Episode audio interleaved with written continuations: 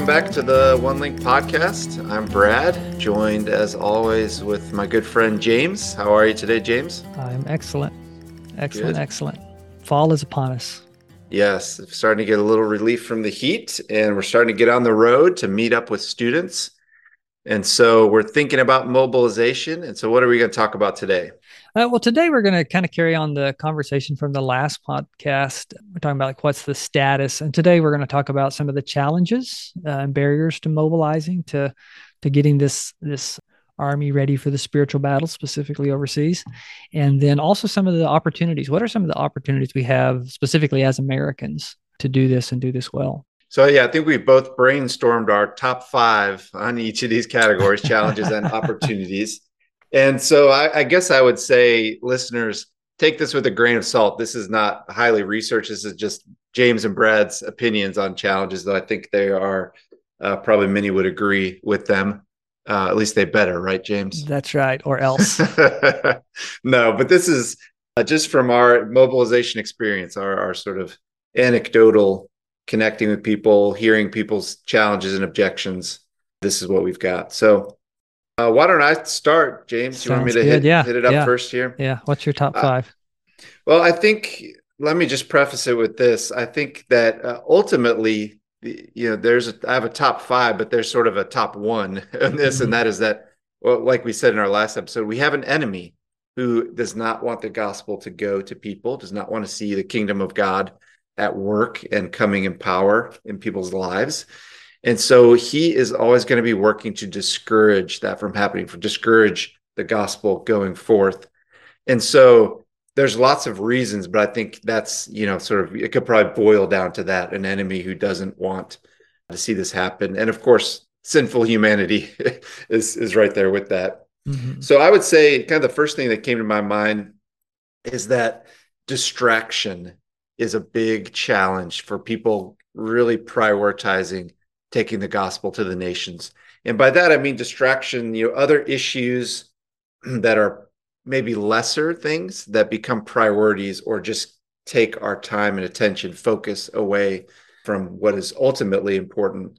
And that could be either on an individual level in a person's life, you know, they're distracted by everything going on in their life, uh, or they're really, you know, their biggest issue right now is they're so upset about some peripheral thing, like, you know, mm all the, we could name all the things that have you know masks vax, vaccines you name it. Politics. Politics right that uh, are not you know unimportant but are maybe not the ultimate kind of great commission sort of you know level of importance.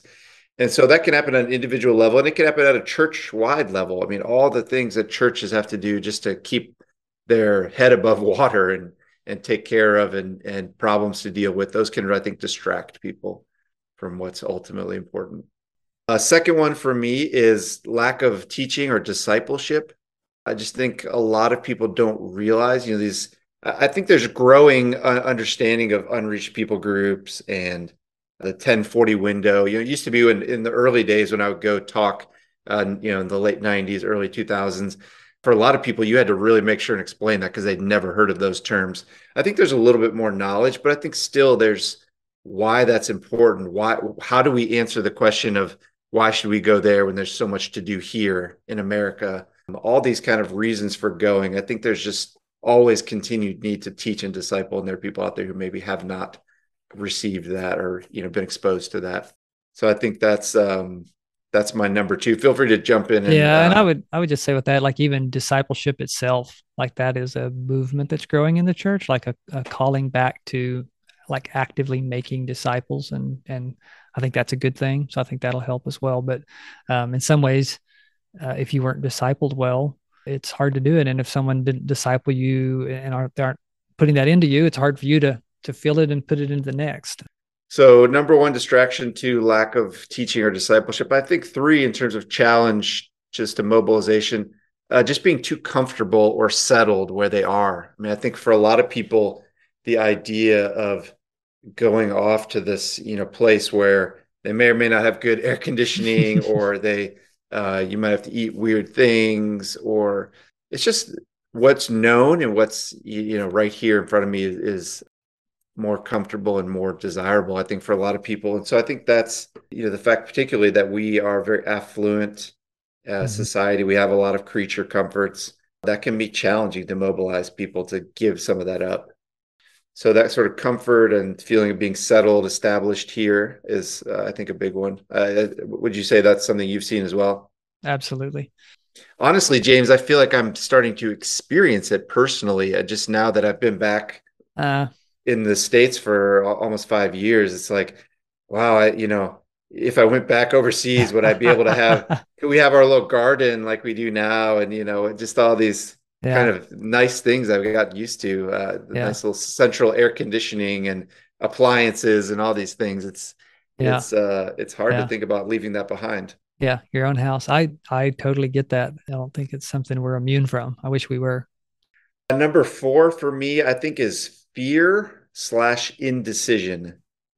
As we just said in our last point, it's costly to go overseas. There's some things you have to give up. I mean, I can remember uh, well-intended people, but they would that would come to us when we when we had kids and we came back on our furlough, and they're like, "Well, as soon as they get age so they can play t-ball and stuff, you guys will come back, right?" Because I mean, that wouldn't be fair to them if they didn't get to experience little league baseball and all these things.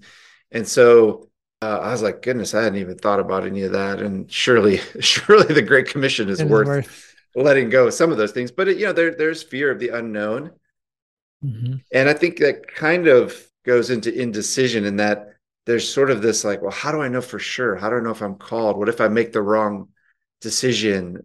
And so I think for a lot of people, you talk to, you know, very few of the people that we run across are going to say, well, I'm totally closed off to that. Even if God tells me to go, I'm not going to go.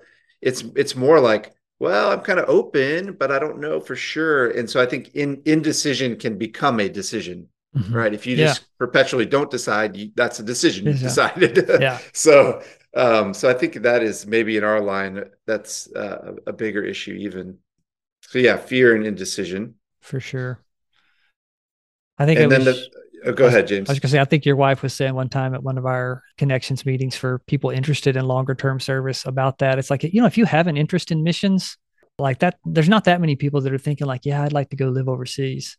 Like if you have an interest there, that's probably a pretty legitimate calling. And there's tons of ways God can shut the door. You can not mm-hmm. get a visa. You can have a health issue. Your organization can turn you down. The tricky part is really like when you run into those obstacles, knowing like, is this a, a break from God or is this, you know, something to push through? That there's lots of ways to stop, you know. So if you're if you have an interest, and pursue it. It's not gonna mm-hmm. you're not committing for life.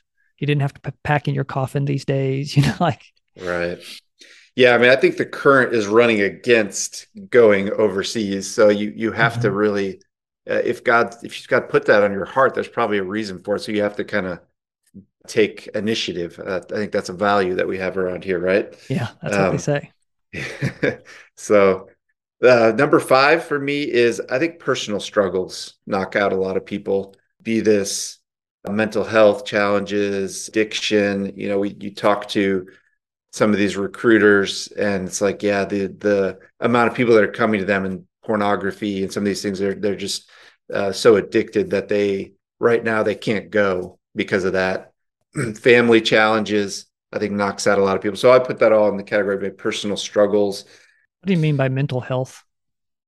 Well i think there's a lot of people that they're really needing to get to a, a, a little bit more stability in that area either depression anxiety and so you again you talk to recruiters and they say yeah we asked them to maybe wait a year and kind of uh, mm because they're they're really having a hard time. They're very up and down with that or they're really need maybe they went on medication and they need to get that stabilized.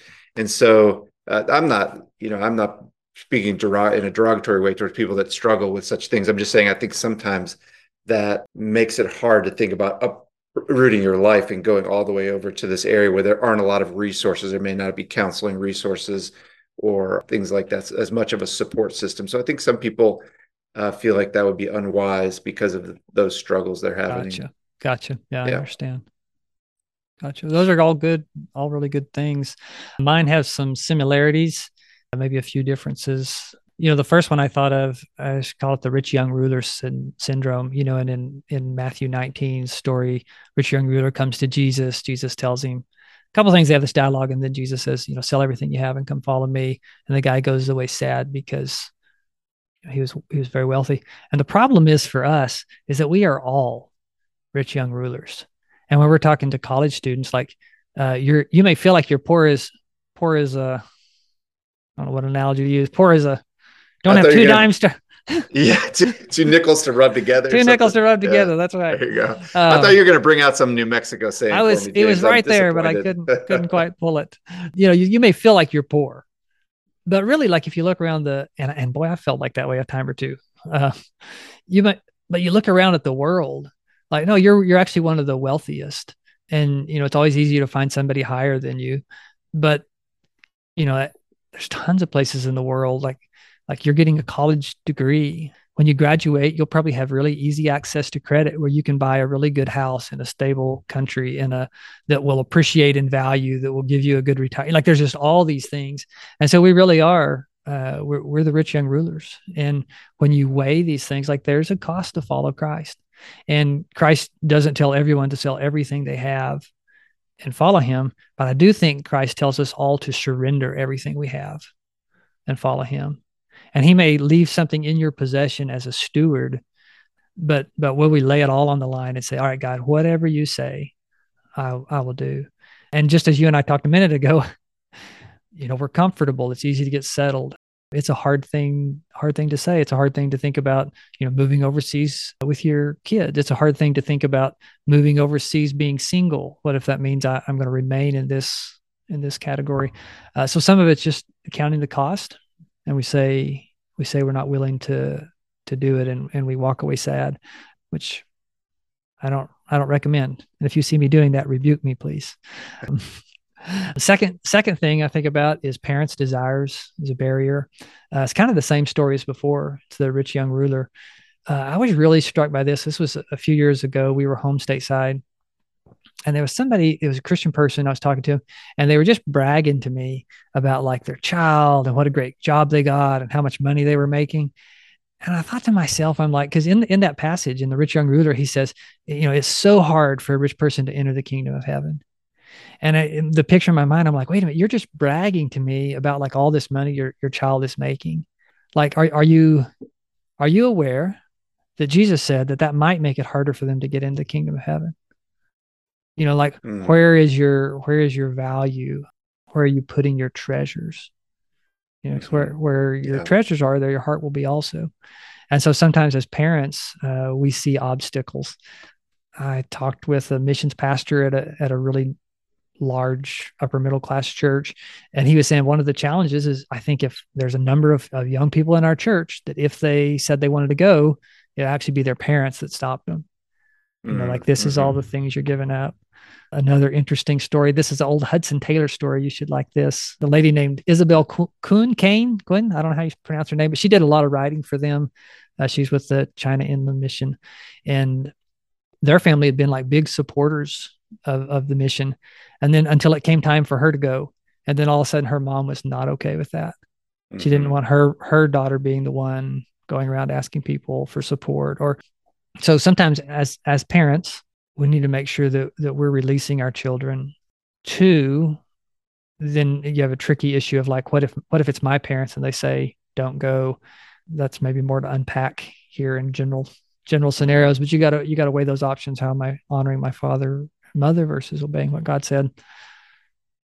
So mm-hmm. i feel like yeah, absolutely. that's kind of a heavy one but i think it's true. Mm-hmm. There's probably number three for me there's probably not enough people mobilizing and I, I include that not just people like us or the traveling team or mission agencies, but also like churches, pastors, lay leaders in a church, all of those mm-hmm. things. Yeah, more people, more people talking about it would always be good. Yeah, absolutely. Uh, number four for me is that we as a church, American church, are not living a completely surrendered life. Mm-hmm. And that's, and I'm definitely saying a we uh, something we constantly live for. But like, let's not hold on to the treasures of this world. Mm-hmm. But let's say we're all in for God. And I actually had a hard time with the fifth. I thought, well, maybe funding. That might be one yeah, of the you, barriers. You have a question mark next to this one on your list. So I wasn't sure if you funding, that was a complete thought or not. Yeah, I know. Funding is a very interesting issue. You know, like it, it is a challenge or sometimes you know, for our students that we're sending, we're saying, by the way, this summer, you know, you're not only not going to get a job, you're going to raise a certain amount of money, pay and spend this money. And so sometimes, sometimes that's an obstacle. Although I don't know that we have ever had anybody not be able to go because they couldn't get funding. Not that I'm aware of. Not yeah, not since I've been around. Yeah, I, I um, I have kind of mixed feeling. Can I push? Am I allowed to yeah, push back yeah. on you, James? All yeah. right. You're you're the host. Bring it. Your, Bring your co-host, so I want to be respectful here. You're, but, you're uh, the brains. I'm the mouth. I I mean I do think, as we said in our last episode, that there are some priority changes that need to happen. You know what people's giving up, they're using what the church, what individuals are using with their money. But I feel like we're not. It's I don't think we're not going because we don't have the resources to go here in America. I mean I do mm-hmm. think uh, there may be a perception or the idea of having to raise support. I would agree with that. That some people are like, I'd like to go, but man, try the idea of raising my own support to do it is so intimidating that mm-hmm. maybe that that delays them. Mm-hmm. But uh, I I don't think we lack resources. I think we maybe lack priority is a greater issue. Yeah. But may, yeah. maybe that's some of I what think, you're talking about. Yeah, I think I would agree with that. And that said well. And actually, when we get to our opportunities, that's kind of maybe I have funding question mark as an opportunity too. Um, mm-hmm. Um, but if it fits in both categories. Yeah, absolutely. So, anyways, that just let me trash your fifth idea there. Yeah, so sorry right. about that. Every now and then it needs it, and I'm I'm open to a good uh, a good pushback. I'm glad we're friends here, James, yeah. so we can pull this off. That's right. That's right. And, and let me say too, I just as we're both sharing these things, I, I kind of had this feeling of like we, we probably need to qualify that not everyone is supposed to go overseas. So just because we're not by pointing out these barriers, we're not saying anyway if if someone doesn't go overseas, there's some failure that's happened. They must be one of these categories. It could be that they're just called to do something else. So we're not mm-hmm. trying to be those mission snobs that you referenced right. before. Um, that's right. But for I think we do see this group of people that are there's desire there, there's you know interest, openness, but they get kind of stuck for various mm-hmm. reasons. They they kind of get to the edge and they're like, uh, I think I should go, but I'm not sure. And so that that's maybe more of what we're talking about. What things are holding them back from taking the leap, and what mm-hmm. things are holding all of us back from prioritizing, so that we are mobilizing, whether we're senders, supporters, goers, mm-hmm. whatever it would be. What's what's holding us all back? So I think those are maybe some important qualifications. Yeah, I would agree with that. Well, that's kind of all the negative. Now that we've brought everybody down to the valley, that's right. Let's send them back up to the mountain. Uh, what yes. what'd you put down? Your top five opportunities. Well, and and I think uh, just like before, I said the ultimate boiling down is to an enemy who doesn't want this to happen. I think we have to remember God is raising up laborers. We tr- we have to trust that He's as much as we want to wring our hands as missions mobilizers. We've got to trust that we're, we're co-laboring with God, of course, our efforts matter, but he's going to raise up laborers. And it may not always feel like as many as we want. You know, he can, I, I think God can can call people and is calling people and his will is going to be done. And so we need to sometimes take a deep breath as mobilizers. Yeah. But uh, but then get back up and start working yeah. hard again. So. That's right. so anyways, all that to say, here's my top five. Uh, I think you think particularly about Americans we do have resources, be they financial resources. The, um, even though we wish there was more going to missions, there still is a lot of money that available to send people. Teaching resources as native English speakers, and that because the, the church is of a certain size and critical mass in America, there's lots of teaching we have access to, discipleship opportunities, training. I mean, I, I worked to help mobilize a little bit of another people group, an Asian people group. And that was one of the challenges. It wasn't like, you know, down the road, they've got some missions training organization. I mean, they were starting from nothing. And so we have some well established resources like this, sending agencies that have been doing this and they can help people go. And so that's, uh, I think that's an advantage that we do have. Now, of course, everybody's got the Holy Spirit. And so we're I'm not saying that this is ultimate, right. but I'm saying, hey, praise the Lord, we have these resources. Yeah. Number two is that we have a support structure too. This is another challenge I would see with this people group and other people groups that are out there. Uh, because they were still kind of pioneering areas, when they went out, there wasn't an established support system to help them. And so that was a big issue. People would come back. I think the of that people group, the average amount of time was six months before they were coming back. And many of them said, I just felt discouraged. I felt like nobody, nobody was supporting me from back home. And you certainly you hear that from American missionaries mm-hmm. as well. Like, ah, I feel like everybody back home forgot about me. But largely we have uh, churches and agencies. And I mean, I remember when I was in the field, I'd get visitors all the time, people from back home mm-hmm. coming and visiting, encouraging me. And so I think that's something we should praise the Lord for as well, not not overlook. Mm-hmm. Uh, and I don't know if you maybe you would. Uh, this is where your opportunity to push back on me. Do you feel like because I know you you went out and you probably had some struggles and victories in that area. Would you agree with that? Yeah, I mean, I I would, and even you know, one time we went out sent by, you know, a really large mission organization. And one time we went out just sent by our, our smaller church. And so there was a different levels of support and, and different stuff, but like there was still, there was still plenty of support. There were people thinking about us, praying for us. And we connected maybe with a broader network of people because we were, we were a little bit more independent. Mm-hmm. So we might have connected with a broader group of, of missionaries across a broader group of organizations. But there was a lot of, a lot of, a lot of that where when you think about you know people that like when you first went out whether it's mm-hmm. this people group or even you know americans back with william carey the support looked a lot different back then mm-hmm. yeah absolutely number three for me i think is access as americans you know just thinking about this summer i landed in five different countries and had to do very little to either transit or spend time in those countries and so uh, we do have the ability to go place. I mean, the number of places in the world that you can just show up, no visa, nothing prepared, and be there for three months is a lot of places for Americans.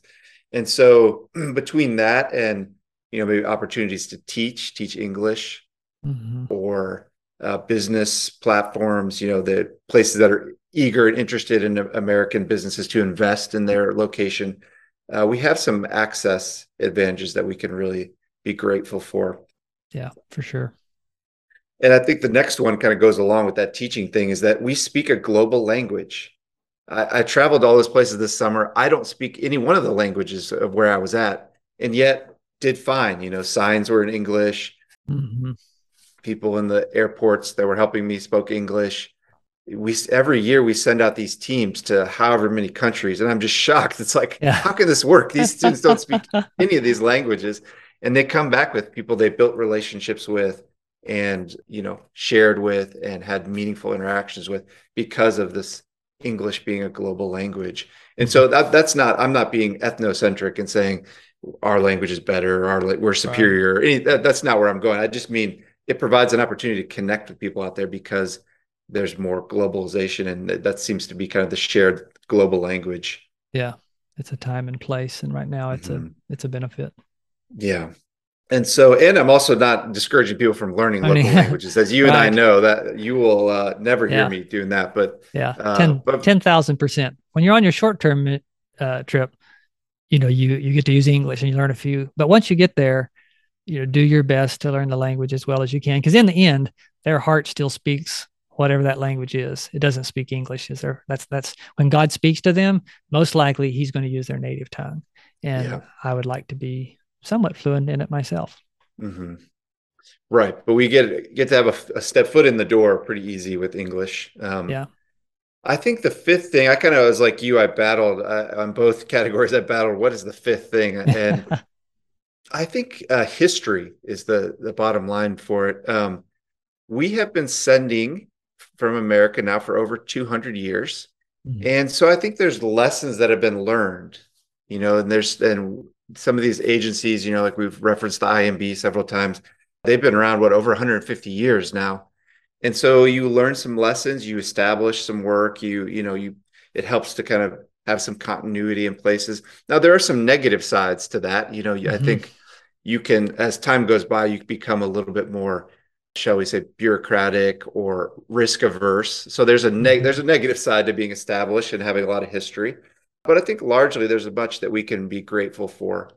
And yeah. so, um, in places where you're just starting, you kind of make all, a lot of those same mistakes that you know people did when they first started coming out from America. So we can build on something, and that that's a positive trend for us. Yeah, I think we have we have 150 or 200 years of mistakes that we uh, that's right at least avoid some of them you know yes. and, and uh I worked I, I didn't do a lot with it but just uh, touched a little bit with people group overseas that was working on training. And they you know they had some of those access but they really were in a lot of ways they were starting years behind. And i think the wise ones were trying to connect with with people that had sent you know to see to move forward in that progress uh, avoid avoid some of those earlier mistakes and move forward but then also you know recontextualize it to to their people group and the challenges coming out of their people group to sin and, and those are different than our challenges but that mm-hmm. that history is a crazily crazily valuable yeah and i would say even you know a couple episodes ago we talked about colonialism being you know that right, missions a, a barrier. was a barrier yeah you know but like where we're at from when missions started to where we are now like even I, I think it was in the 80s or 90s there was you know a really big shift in missions into more like church planting and more indigenous leadership and trying to raise like there was there's just all kinds of things that have changed.